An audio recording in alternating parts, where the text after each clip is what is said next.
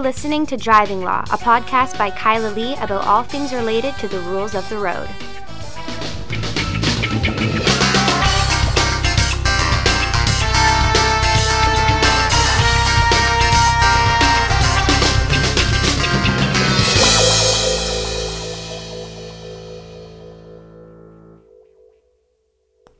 Welcome to another episode of Driving Law. I'm Kyla Lee at Acumen Law Corporation, and with me is Paul Doroshenko. Hello.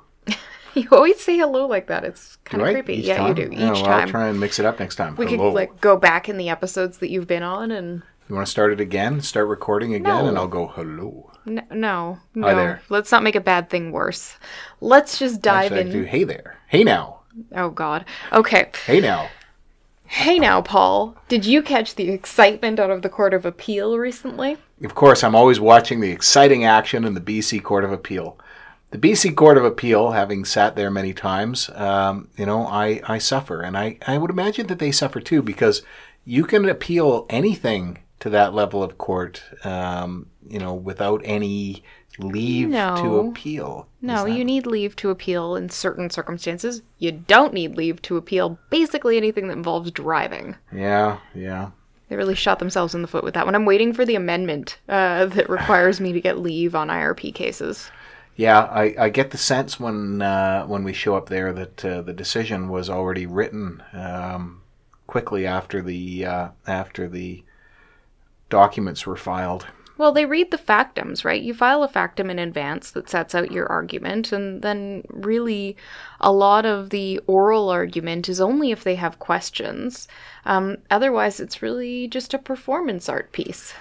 That's an uh, that's a an interesting defense of them, Kyla. Yes, a well- performance. there, it's a perfor- performance art. Well, I mean, court is a ceremony, right? So anytime you go to court, there's that ceremony aspect. Wear but your, you know, your funny robes in the court of appeal, so it feels all ceremonious. I always think the ceremony is better at the lower levels of court, where you've got regular people who are in there to, you know, face the court. That they should see the ceremony because it adds legitimacy to the process. And then here we are at the Court of Appeal, where it's like you and some judges, and uh, there you are all robed up.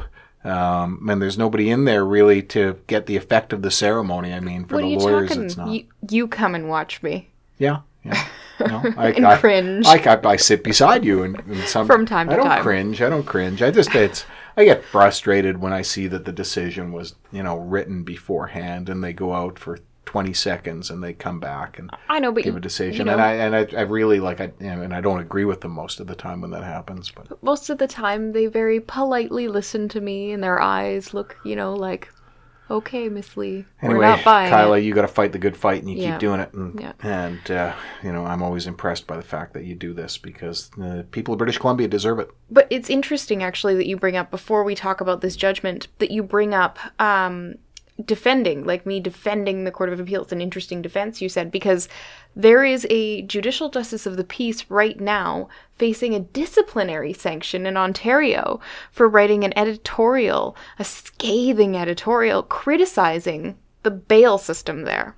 Yeah, I didn't read the editorial, and I've only seen the headlines about it. But you know, we know, I mean, across this country, the bail system is a is a difficult to defend sometimes, and of course, we're lawyers, so we do our best to try and defend the justice system. In BC, I would say it's not nearly as bad as Ontario, from what we mm-hmm. hear. Well, it was basically like a presumption in favor of detention being relied on by the Crown. Even in the states, even under Donald Trump, there seems to be a new revisiting of the ridiculous concept of bail the way they've got it. Like they're they're dropping uh, bail bonds and having you know big cash bail and things like that because they've realized it's just like it's ridiculous. People do come back to court. You don't have to have money riding on it. Yeah. But anyway, I, I just think it's really interesting because for me, I think we should be allowed to be way more critical than we are allowed to be about the courts and the justice system. And if we see something that we think is wrong because we're the ones who are best positioned to understand why it's wrong and to see it day in and out, and yet we can't, we're, you know, hamstringed and that we can't say anything. Yeah, well, this has been discussed uh, in um, by lawyers across the country, but really, like our freedom of expression is greatly restricted by the Code of Professional Conduct that doesn't let us criticize a court or tribunal, and I get that to the you know because the court can't you know come out and defend itself. And But they I- do. The Chief Justice of the BC Sure. Supreme Court published an article, an op-ed in the Vancouver Sun earlier this year. It was a good one too. It was really well it done. was excellent. But why can't that be? Like why can't we have a shift where lawyers speak out, judges speak out, they talk about this. I mean even the the Supreme Court of Canada, you know, indicating that they're not going to release their debates, the records of their debates on judgments until 50 years later. We don't even get to see how justice is done. I guess what bothers me is that our freedom of expression is greatly restricted by this provision of the Code of Professional Conduct, which keeps us from criticizing courts and tribunals. And you and I spend quite a bit of time defending the decisions of courts and tribunals, and you know properly so because it's you know particularly when it's in within our realm of practice Right. and and that's fine you know that's all well and good but it really like you know there's times that we see things that deserve public rebuke and we can't do it except if we are willing to face uh, you know discipline uh, you know profession discipline by our professional body and it's frustrating and I, I you know I get it that we should we can't be willy-nilly or or capricious in our in our criticism but, but we shouldn't we should still be able to be free to express it But look at Ontario, where you have this this broken down bail system where people are being detained. Most of them are being detained when the law is supposed to operate in favor of your release unless it's absolutely necessary to detain you. Where there was this overwhelming use of sureties, which are meant to be closer to the last resort line, and which lots of people didn't have, and prosecutors who were taking this this incredibly hardline stance, which is not even consistent with their roles as quasi ministers of justice how can you not when you see that which is as and the attorney general's now come out and said essentially an injustice how can you not say something and i, I applaud that judicial justice for doing what she did I agree. Absolutely. Yeah. No, I mean, I, I, I think if you're there and that's your role, you sort of have a right to speak up. I mean, you've got an obligation rather to speak up. There's times we see injustice, and I think we have an obligation to speak up. And I'm, I'm, I'm glad for it, but I haven't read the editorial, so I, you know, I don't want to gush over it. But I, I still think that there are times in our lives when we have an obligation to speak up and and I would accept that this person is in a position to be able to say that and assume that they're rational and that's what they did. I start with the I sort of start with the presumption that people are decent, I guess. fair enough But but you know, I was thinking about this the other day, the extreme. Okay, you think of the prosecutors in Ontario, and I've had this here too with prosecutors in British Columbia, where they take an extreme position on something, on bail, for example. And I found that if I take the reasonable position and they're taking the extreme position, then my client won't get the reasonable result. Mm-hmm. Often the judge will tend to go somewhere in the middle.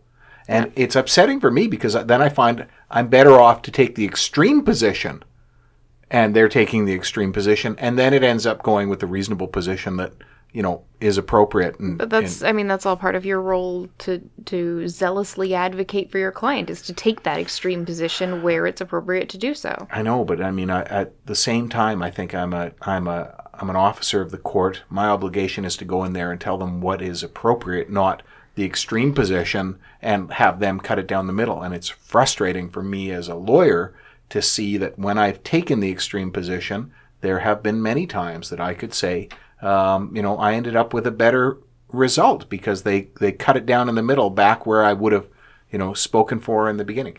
Having said that, I heard about a prosecutor who was very sick uh, today, um, and um, I remember him phoning me on one case and saying, "This is exactly what it's going to be," and he was he was exactly right. And we ended up going to court to say the exact same thing. Like he phoned me on the first day when I got this file, and he said, "This is what your client did. This is the law on it. This is what it's going to be." And he took the extreme. You know, he was a uh, this person is very serious and and and skilled lawyer uh, but certainly didn't take an extreme position uh, in that circumstance, despite the fact that I think probably personally, you know, he was of the view of the extreme position, which, you know, people Right. feel that way. Well, I mean, there's some lawyers who definitely have a real talent for picking up a file and going, "This is exactly what's going to happen," and Well, we do that all the time, but you yeah. know, this was uh, this was uh, with impaired driving cases. If you're a lawyer and you don't do them, or you know a lot about them, you know that not many people know that much about them, mm-hmm. and we're often educating prosecutors as we go along. So we might know where the thing is going to go. We can pretty much predict it from the first read of it, Right. Uh, you know, so long as you can explain it to the court properly, um, you can you you, you know where it's going to go. Yeah, Uh, but it's like in, you in that know, case, this was not an impaired driving case. It was something you know that was uh, uh, my client was facing a jail sentence, and it was a you know significant significant offense. Yeah, like half the time I'm picking up the phone and saying to the prosecutor, you know, I'm going to ask this, and your officer's going to say this, and then I'm going to ask this, and your officer's going to say this, and then he's going to be in a trap, and the whole thing's going to fall apart. Yeah, it's And they don't believe me. I know, but you can predict it. Yeah. You know, you can lay it out. Anyway, I But- found that within a year or two of practice that I could I could tell them I knew what was going to happen. But you know, I didn't know what was going to happen with this judgment about the mandatory impound because I really thought it would go the other way. And the Court you- of Appeal, Yeah, yeah. Do you want to guess which way it went?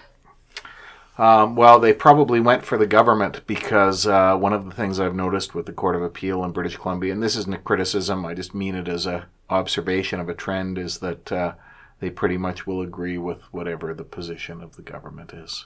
Well, it's hard because we deal with administrative law and the reasonableness standard. But this case was really interesting because what the challenge was was that taking somebody's car, and there's a mandatory seven day, as you know, seizure of a car if you get charged For excessive charged. speeding. Yeah, if you get charged with excessive 148 speeding. of the Motor Vehicle Act.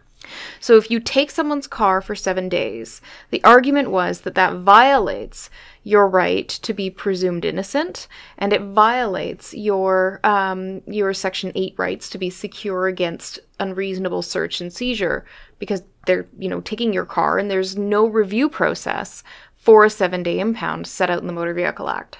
Yeah, it's analogous actually to the uh, automatic license suspension system that they had in Alberta that was struck down because it was tied to another offense that was later going to be dealt with in court.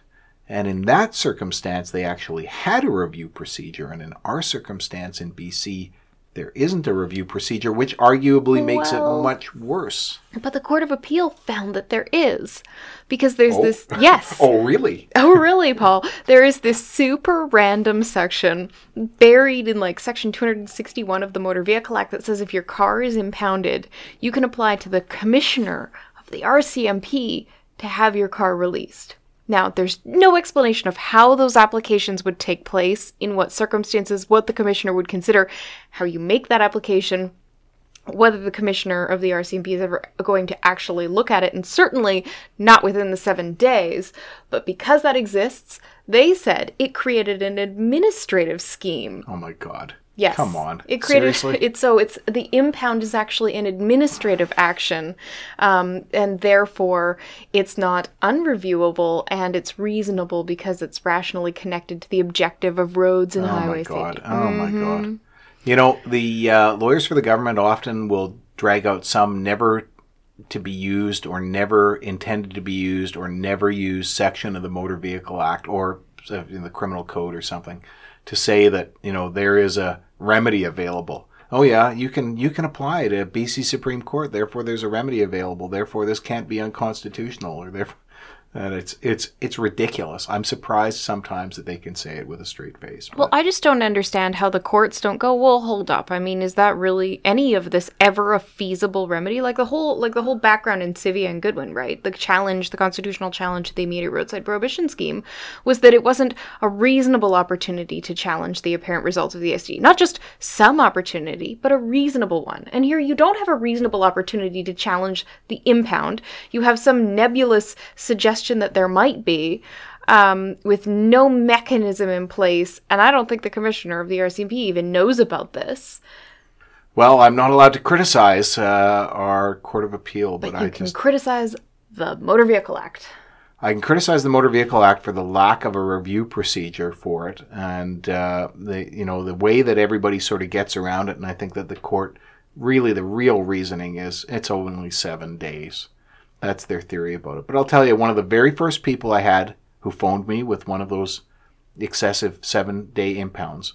It was days after the legislation came into effect. It was like the Thanksgiving long weekend. They were driving their minivan to Calgary with the whole family, like three kids in the minivan, loaded up with all of their stuff. The speed limit dropped from 100 or 110 down to 80. They were, you know, lawfully passing a truck in a passing lane when the speed limit dropped. They couldn't see the drop in the speed limit sign, and the police officer said they were two kilometers hour, uh, an hour over the 40 plus. Took the minivan for seven days. Yeah. And the family phoned me. Uh, you know, the father was in tears on the phone with me.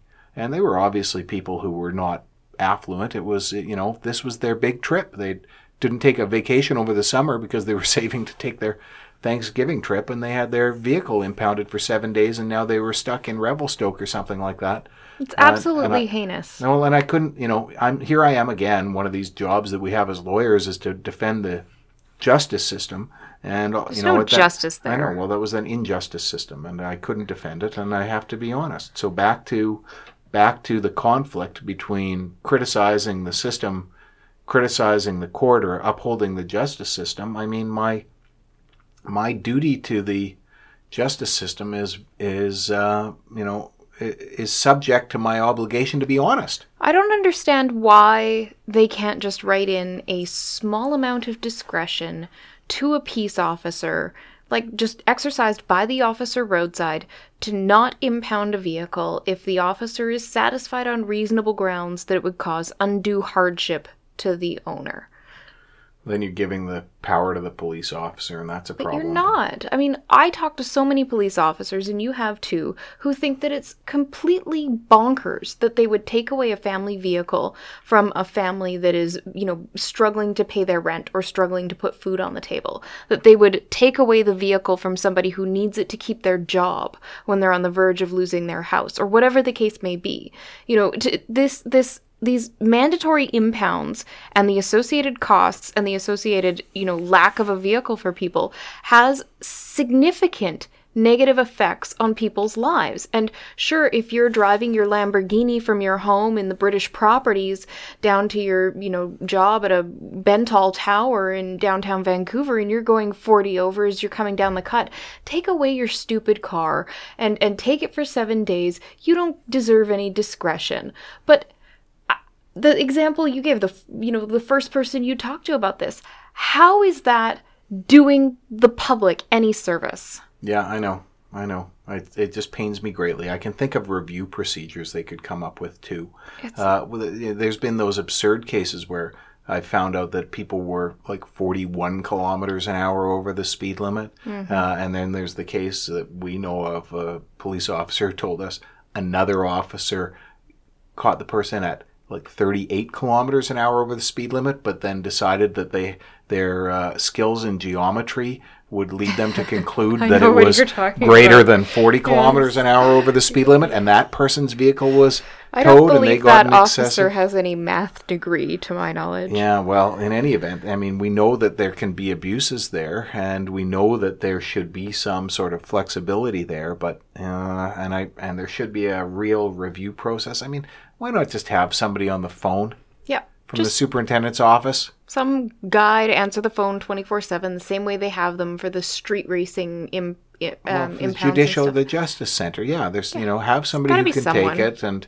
And a police officer can phone and say, you know, they were 45, it wa- it was less than 50. fuck i'll take those calls Yeah, well, you know, ask him what he earns You know what's what? he driving Yeah, what's he earn yeah, yeah, exactly. Yeah, ask a few questions. I put the person on the line does with he me. have? Yeah, exactly. It's I mean, it's really not that hard to determine who needs their vehicle and who doesn't. I mean, we sit down with people all day, every day, and determine who actually needs to drive. And The government of British Columbia wants me to hire me to do that. I'm happy to do it. I'll, uh, I'll be the new adjudicator for uh, excessive speeding. You could have a real review process. Hey, by the way, it's a different government than the one that brought in that piece of legislation. The NDP criticized it before. Now, Mike Farnworth, David Eby, you could fix that up.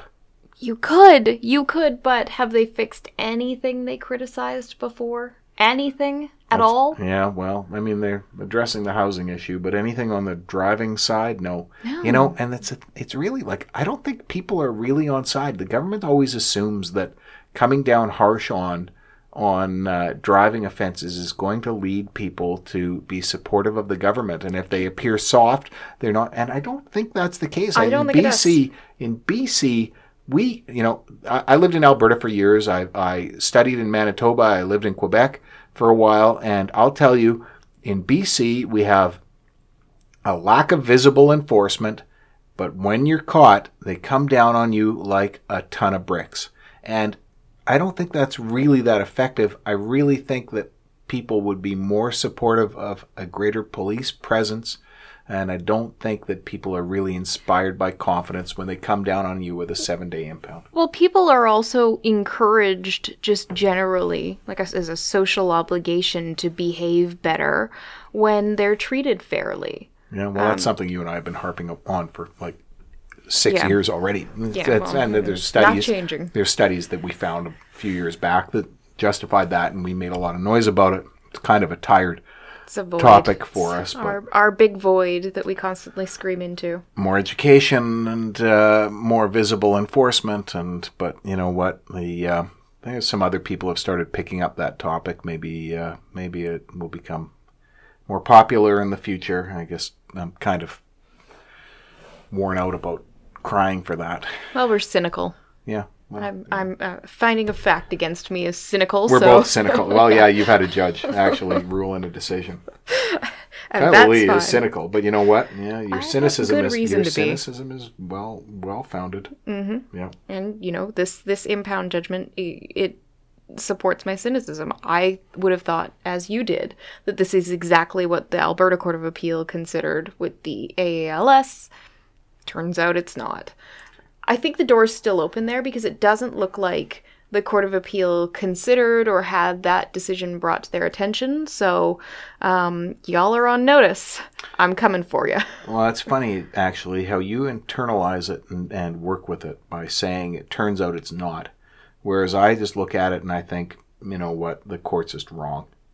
And Yeah, it's well, a, there's a it's- different it's a different way of coming at it. I just think the court's wrong, and you know that's I've got to live with the fact that I have no choice but to live with this court. I'm not a free man of the land, but I you know I don't I don't accept that the court is always correct. Whereas you internalize it, uh, operate under the assumption the court is correct, and figure out how to use it in some other way. Or I Or operate or I operate on the assumption that the court was correct on the basis of the law and argument presented to them at the time, but that there is something perhaps they missed or didn't know about.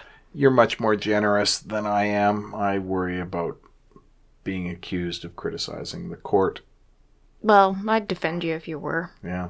Well, It's fine. Anyway, the other very interesting case that came out this week that I thought we should talk about was a strange application by an unidentified individual who went by Mr. XXXXXXX, um, who wanted his blood samples that were taken from him in an impaired driving investigation back.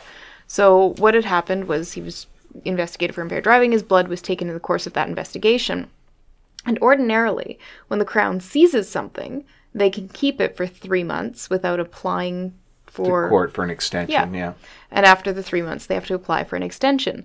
They didn't do that in this case. It was a long time, actually. They had that blood for a long time, didn't they they? had it for a long time, and they tested it outside three months, which, as you know, is inherently problematic anyway. Yeah, you got already have some pretty lousy evidence at that I'm not point. eating the prosciutto that's been in my fridge for three months. Exactly. Yeah. Yeah, but anyway. How well preserved is it? How much preservative? Yeah, can, you could- you how much preservative can you put in there and it still, it still There's a lot of preservative in bad. prosciutto, but Yeah. um, I take a look at those uh, wieners that I buy my children, and uh, when they're still like three weeks before the best before date, I don't know that I want to serve them. I usually throw them out. there were some hot dogs in the uh, the office fridge that were so old I wouldn't even feed them to my dog. You know what? You feed them to the uh, seagulls out back. If you feed them to the seagulls behind the building, Die. no, the seagulls will will not uh, defecate on your car.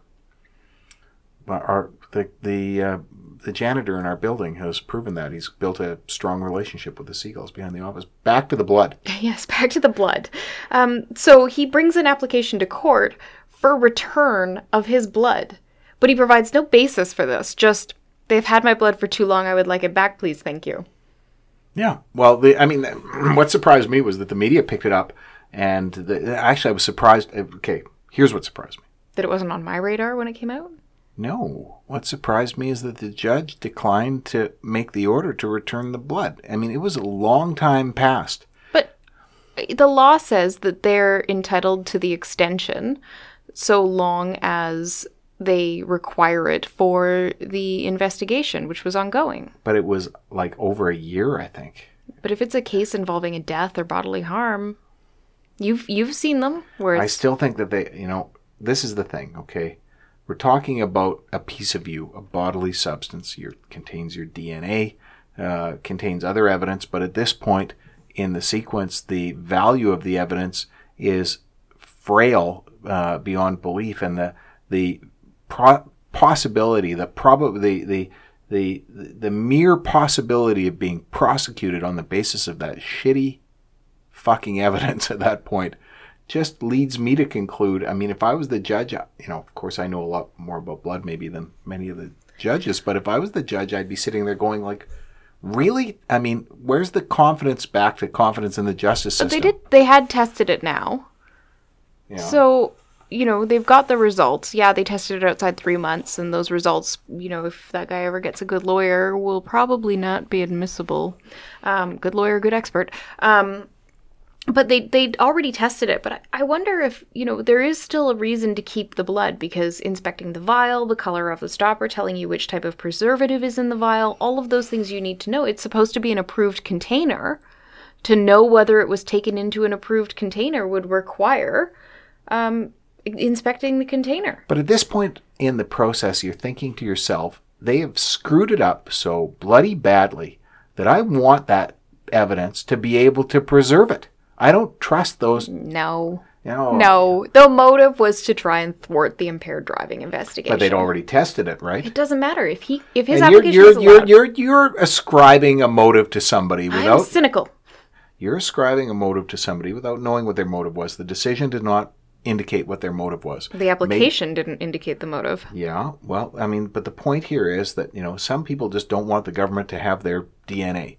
Some people just feel that, you know, it's a violation of that their bodily substance is there and it's not being, uh, maybe you could be looking at it and saying that my bodily substance has been taken by the police and they're disrespecting it by not testing it properly. Sure, there's some, people religions that so- require you to be buried not just whole. a religion, you know, but also it could be a religious issue. I can think of lots of reasons why that uh, the, I would want to have that blood back. I mean, personally, maybe not me, but I can think of a lot of reasons why people would want to have that blood back. Number not one- just trying to thwart the investigation. This is the number one reason I'd want it back. If they hadn't tested it in three months, I'd be like, I would like my blood That's- back, that's please. you and me. Yeah, Well, yeah. that's no, that's you and me. But I, I get that. I'm just saying that I can think of significant, legitimate reasons people would have to want to have that blood back, and I am suspicious enough. I've seen enough stupid things done by the police that I'm suspicious enough that I would be looking at it and thinking to myself, you know what? I don't trust them with my blood. I don't trust them with my blood. I don't trust them not to spike my blood. They've had my blood this long. Put some ethanol in there or some damn thing. Well, at that point, if there's a little bit of ethanol in there, it's probably now a lot bit of ethanol. Who knows? Without a preservative and sitting that long, you have no idea what it would be. I mean, it's Well, if it was an approved container, it would have a preservative, but it's not in, like, it doesn't preserve it forever. no, I know. I mean, I you know, again, you and I have done more than the average lawyer probably in our in our uh, investigations into the reliability of blood. But Yeah.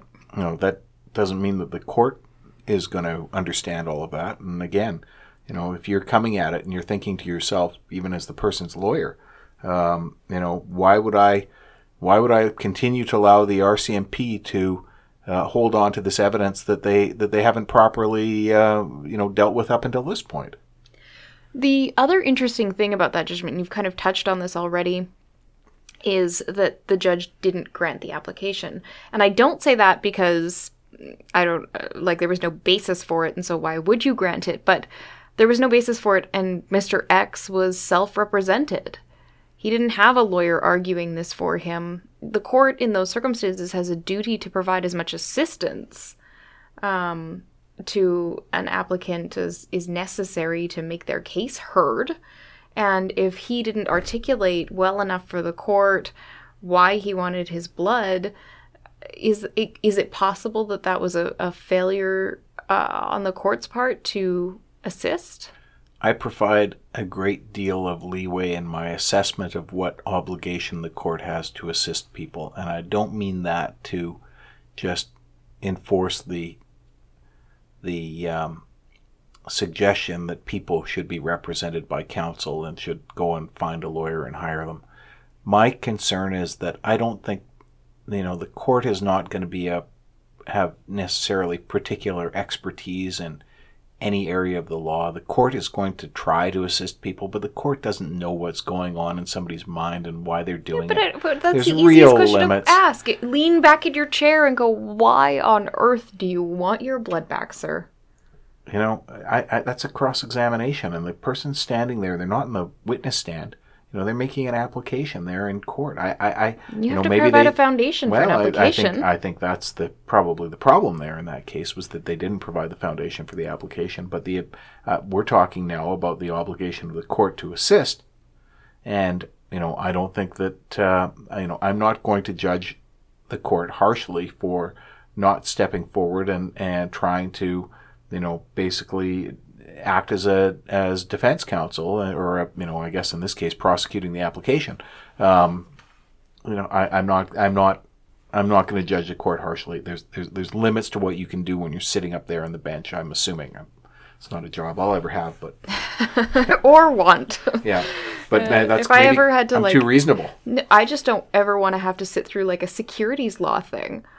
Can you imagine? I, I would be Don't like, even don't even don't even start talking about the idea of being a judge. I just the thought of being a judge, I, I it is just one of the most. It, it, it, it is a job that doesn't appeal to me in any No. way, shape, or form. no, I'll go sandwich artist before I go uh, BC Supreme Court judge. You'd be good though. I'd, I'd be a great sandwich artist, thank you. Yeah, you would. Yeah. Okay, but um, we've dealt with sort of applications in this in this context, loosely related to this. Uh, is uh, you know can the I can't remember now. I've made these applications for release of things seized after the ninety days. Actually, it was one of the very first things I did when I was a lawyer. It was a snowmobile in Squamish, um, and um, yeah, I sent faxes all over the place, and that uh, got things moving. But the um, the uh, can you apply? You know, there, there's the, their order isn't indefinite, so you can apply again. This person can make the take their shot a second time. Sure, maybe they should call a lawyer and Yeah. provide a foundation for the application. I can think of lots of reasons. I can think of- Anyway. I can think of lots of reasons too. Now I feel like I'm soliciting that client. So let's move on. Kyla, you had something else. I'm just saying that it's not indefinite, and anybody who's listening to this should know that uh, they can they can take another shot. Well, I wanted to talk about something that was sort of proximate to those types of applications because it reminded me of one that I did, um, and I've got to sort of follow up on that type of application soon. Um, but one that I did using blood analysis in the drug context. It's like this should be a Halloween episode or something. Blood. It's all blood. It's been blood for three weeks, man. Yeah, I guess it has. Well, yeah, we're thinking about blood after we got back from Texas, but we were thinking about blood before that. We got a number of blood cases coming at any given time. Um, And with uh, with actually, that's more important to talk about. Marijuana legalization on the horizon. Blood cases are going to be a big deal. Yeah, yeah, there's no doubt about it. Well, I mean, we're ahead of the curve. Um, talk, talking Yeah. about blood beforehand. I mean, we created this this precedent in this case that I did about um, about getting certain information about the analysis of drugs, which is totally applicable in the blood, drug, or alcohol testing context. Well, yeah. So if you're a lawyer and you've done drug trials and you've done uh, blood impaired trials, you know that you get a certificate. And the certificate either comes from Health Canada or it comes from the RCMP Forensic Lab. And, you know, when I first started, uh, we would get the certificate and we'd look at it and we go, oh my goodness, there's the blood alcohol concentration. You'd think to yourself, well, My that's it. client was really There- drunk. Yeah, we got a big problem here. Here's the certificate, and this is what it is. And you, you know, you didn't really think beyond that because it was a sheet of paper that had the reading on it. And uh, of course, we started thinking beyond that. Lots of we were, weren't uh, the only lawyers. There's lots of lawyers probably thinking well beyond that. But most of the time, I would succeed in those cases because there'd be some charter violation that would rule that blood inadmissible, and it wasn't a result of the testing. It was a result of a right to counsel violation or something like that. So that the, the blood would not be admissible when it came time for the trial.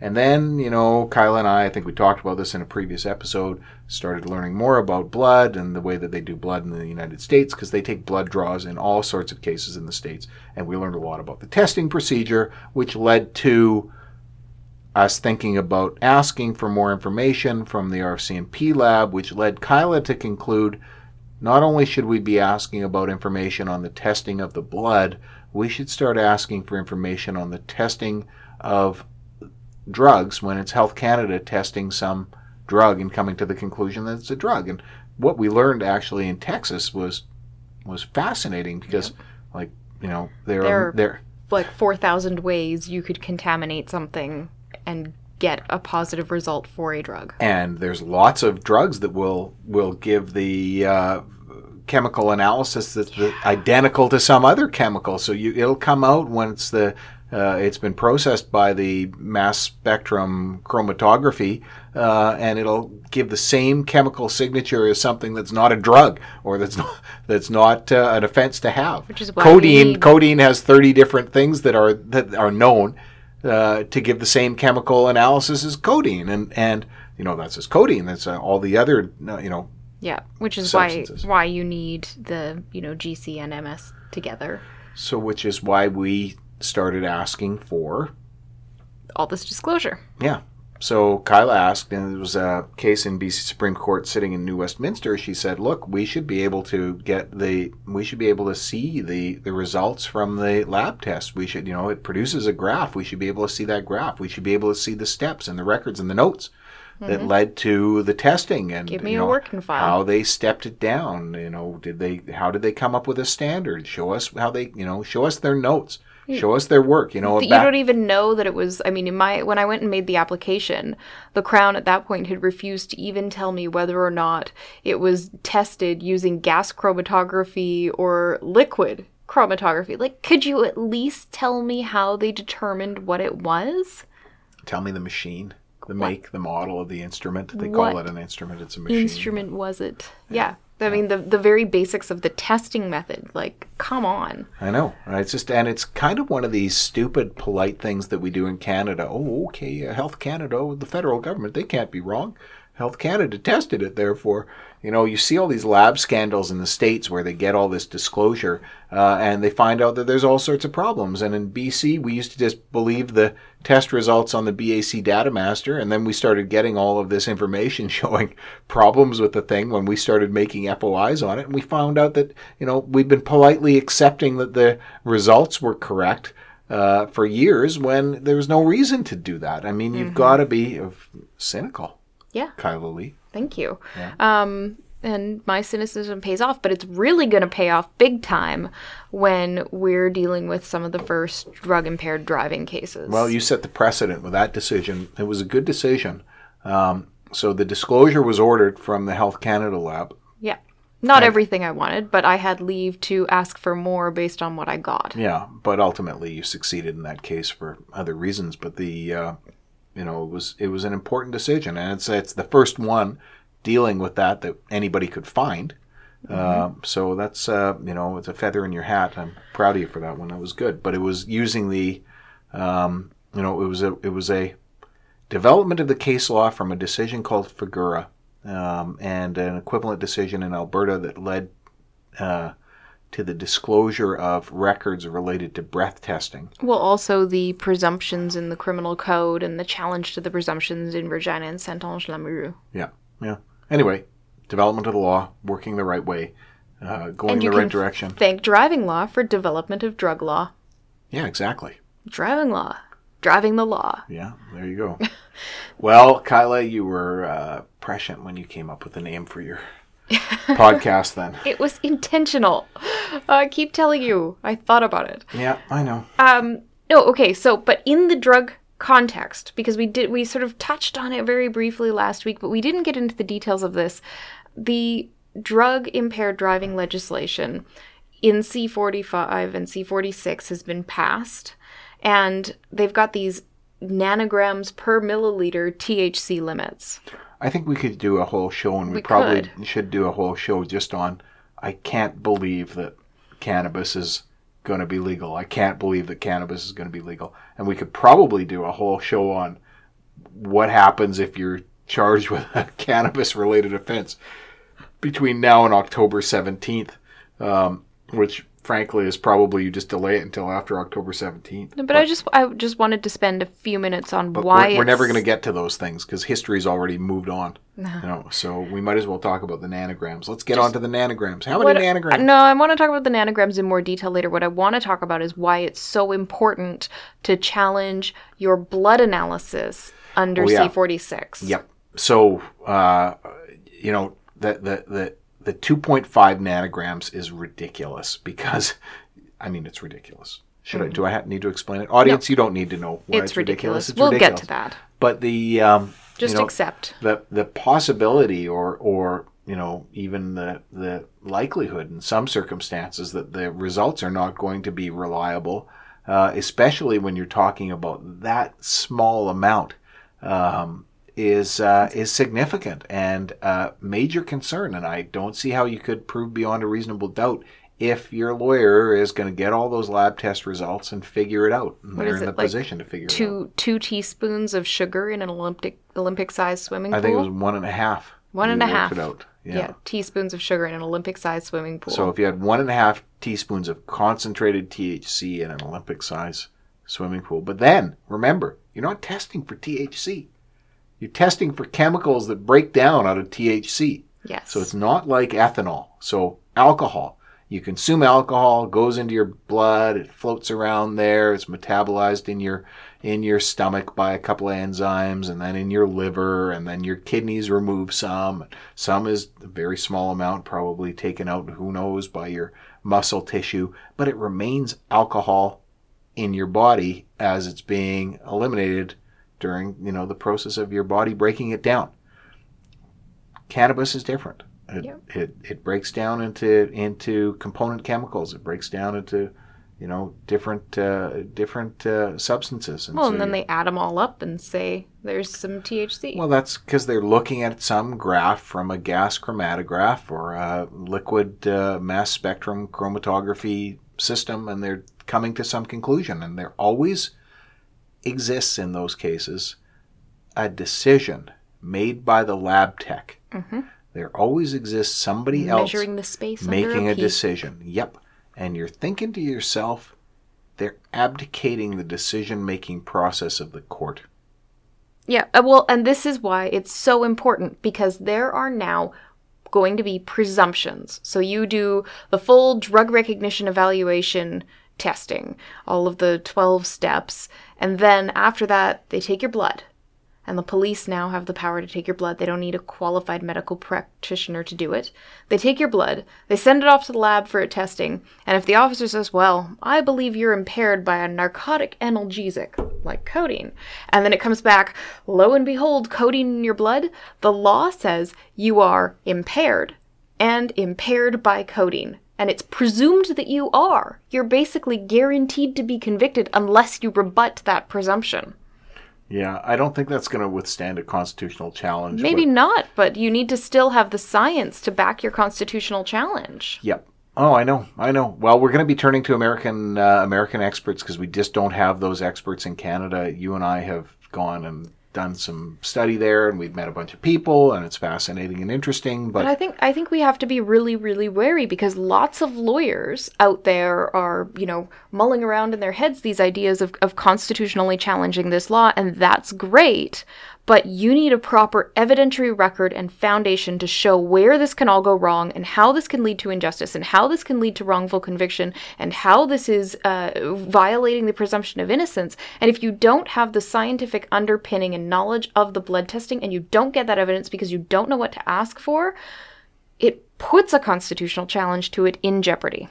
Well, I look back at Saint Onge Lamoureux, and at the time I didn't get involved with it. And the reason I didn't get involved with it was because I assumed that there was somebody who was more capable of doing it than me, um, and that my contribution would not have been significant. And that was absolutely foolish for me because Well, Saint Ange was good. It was the companion decisions maybe that weren't. I know, but I'm, you know, I was in a position at that time to be able to establish problems with approved instruments for testing uh, breath, and I had the evidence sitting in my office as I do now with, you know, as we've collected with respect to blood. And so I, I was in the position to do it, but I wasn't comfortable enough that I was the guy. And I should have got involved at the time. But, you know, we're in a much better, different position now. You and I are in a, um, you know, we're, we're in contact with uh, a lot of the leading people across the country who do this. And we also know all of these experts in the States. So we're in a much better position now. But again, then there's the other thing of, of mustering the evidence and getting it all together and trying to survive as a lawyer and earn a living and keep your office running at the same time you're trying to do this. And also, I mean, going back to your very first point that you made about sort of prosecutors taking an extreme position, if you get a good enough evidentiary record in a trial, and you've got, you know, like most prosecutors are, reasonable, fair, decent human being on the other side, they're going to look at that and go, shoot, I've got to pull the plug. I don't have a case anymore. Yeah.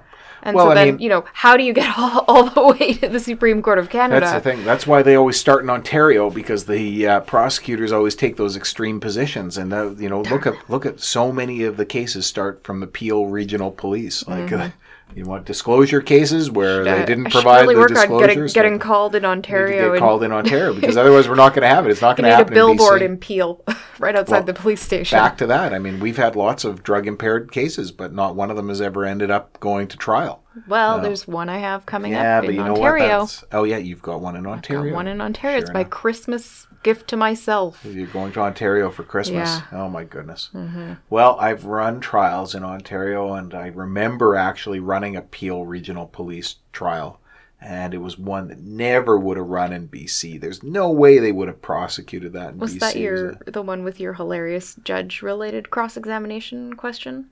No, no, that No. was I think the you're thinking of one up north, Terrace or somewhere like that, or Smithers. I can't remember, but no, no, no. The uh, actually it was one of the judges in that trio of cases um, that uh, was mouth alcohol cases from uh, Ontario. Okay. Mastromartino, I think it Yep, is. Mastromartino, great Um, case. Yeah, well, there's there was a companion cases that were listed in there, and it covered various issues, and he was a, a judge who had ruled on that. Yeah, no, no, Polishchuk was a That's a separate BC decision. case. Yeah, no, there was there was three cases that were decided that, but Sure. the Mastromartino was the Master uh, Martino's the one everybody cites. yeah, but it was one of them was in there, and uh, that was the judge I had, and I, I, uh, I could not make any, I could not make sense of him. Um, But uh, he acquitted my client in any event, so that was the important That's thing. That's all you need. I got to the airport and threw my case books in the recycling bin and thought I'm need going anymore. back home and I don't want to go to Ontario because the prosecutors are over the top. You know, Brampton is roughly similar population to Surrey, and um, you know similar demographic to Surrey. And in Surrey, we've got how many courtrooms there? Like ten. And I mean, I know they're struggling in that. Well, yeah. Uh, Brampton's got like a tower courthouse, and there's you know, courtrooms know, all over the I place, know. and it's packed with people. And I'm thinking to myself, like, you know, God bless Surrey because they actually have figured out that you could be a little bit compassionate and make some deals and not take extreme positions and provide disclosure, and uh, justice will be done. Well, on that note of justice being done, I think that this podcast for this episode. Oh, that's too bad done. because I really wanted to talk about the RCMP lawsuit and the new class action. I was Oh. hoping we'd discuss that. Are we out of time? We are. Oh, well. Next week. Next week we'll be discussing. Yeah, try and remind me because that is a very important thing that's happened. That uh, you know we've seen one class action as a result of uh, of um, uh, sexual discrimination, but the new class action is a is a new thing. It's a fascinating angle on it, and that is basically bullying in the RCMP to to basically uh, subvert justice. So Well- next week on driving law, or some future week on driving law. Next week on driving law with Kyla Lee. Bullying in the RCMP. And we're going to talk about THC. Yes, we promised. and, We have to. yeah, We and have you- to get on and it. you still have some guests who are coming who are fascinating, interesting people. Maybe Yeah. more interesting than Hey Now. Probably it'll be uh, two weeks because I'm going on vacation. All right, good. Yeah, but Enjoy your vacation. Thank you. And uh, tune in next week to another episode of Driving Law. I'm Kyla Lee with Acumen Law Corporation, and this is Paul Doroshenko with Acumen Law Corporation. If you want to reach us, we're available at 604 685 8889 or vancouvercriminallaw.com. Hey Now.